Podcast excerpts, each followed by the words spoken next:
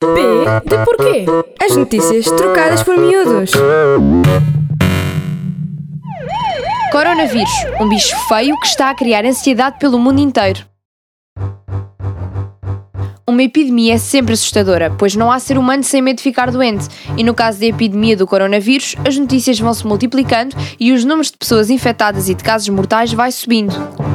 Mas não vale a pena ter medo. O importante é sabermos como nos defender deste e todos os vírus. E para isso, uma boa higiene, tal como lavar as mãos e taparmos a boca quando tossimos ou espirramos, é logo um primeiro passo para nos protegermos a nós e aos outros. Esta nova doença surgiu na China no final do ano passado. E ao que parece, tem origem no contágio que foi feito por animais a pessoas num mercado numa cidade do centro da China chamado Wuhan. Desde aí já fez um milhar de vítimas mortais e contagiou dezenas de milhares de pessoas em todo o mundo. Mas não se assustem! Segundo os cientistas, a taxa de mortalidade é menor que noutras epidemias recentes, embora ainda não haja cura. Mas os cientistas estão a estudar este novo vírus e esperam descobrir uma vacina daqui a mais ou menos um ano. A Organização Mundial de Saúde já declarou uma situação de emergência de saúde pública mundial, como forma de alertar os governos para fazerem tudo ao seu alcance de modo a evitar a propagação da doença. Mas o que é este novo coronavírus? Ele faz parte de uma grande família de vírus que causam doenças respiratórias. E que sintomas provoca? Os sinais mais comuns incluem febre, tosse, falta de ar e dificuldades respiratórias. Em casos mais graves, a infecção pode causar pneumonia, síndrome respiratória grave, insuficiência renal e morte. A transmissão inicialmente foi feita de animais para pessoas, mas os cientistas já comprovaram que o contágio pode ser também feito entre humanos. E este novo coronavírus afeta toda a população, embora até o momento as pessoas mais afetadas são os idosos e as pessoas com doenças crónicas, como diabetes, hipertensão ou doenças cardíacas. No nosso país ainda não se conhecem por enquanto casos de pessoas diagnosticadas com este coronavírus.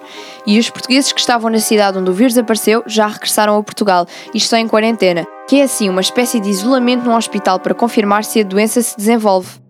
E se inicialmente os cientistas achavam que o período de incubação durava 15 dias, agora já concluem que esse período pode ser maior e durar até um mês. A incubação é o tempo que decorre entre a exposição ao vírus e a manifestação dos primeiros sintomas da doença. Este surto de um novo coronavírus é muito contagioso, mas a taxa de mortalidade é de apenas 2%, e para além disso há números animadores. Mais de mil pessoas que apanharam o vírus já se livraram dele e apresentam-se totalmente recuperadas. E há coisas que, mesmo não fazendo parte da doença, acontecem nestas alturas, e é preciso estarmos atentos para não sair a generola. Trata-se de uma reação contra as pessoas asiáticas e que está a ser propagandeada nas redes sociais com intuitos racistas e de xenofobia. Neste caso, como o vírus propagou a partir da China, muitas pessoas da etnia asiática estão a sofrer com atitudes racistas e a serem perseguidas por algo que não tem nada a ver com elas. Os vírus não olham a raças ou etnias, por isso não se pode aceitar qualquer atitude de discriminação contra pessoas de ascendência asiática, só porque o vírus vem da Ásia. Contra o vírus, o melhor remédio é proteger-nos e para nos protegermos, o importante é estar informados e não ligar a notícias falsas nem a boatos. E não se esqueçam, quando espirrarem ou tossirem, tapem a boca. E não é com a mão, é com o braço. Até, ao próximo Pedro Porquê?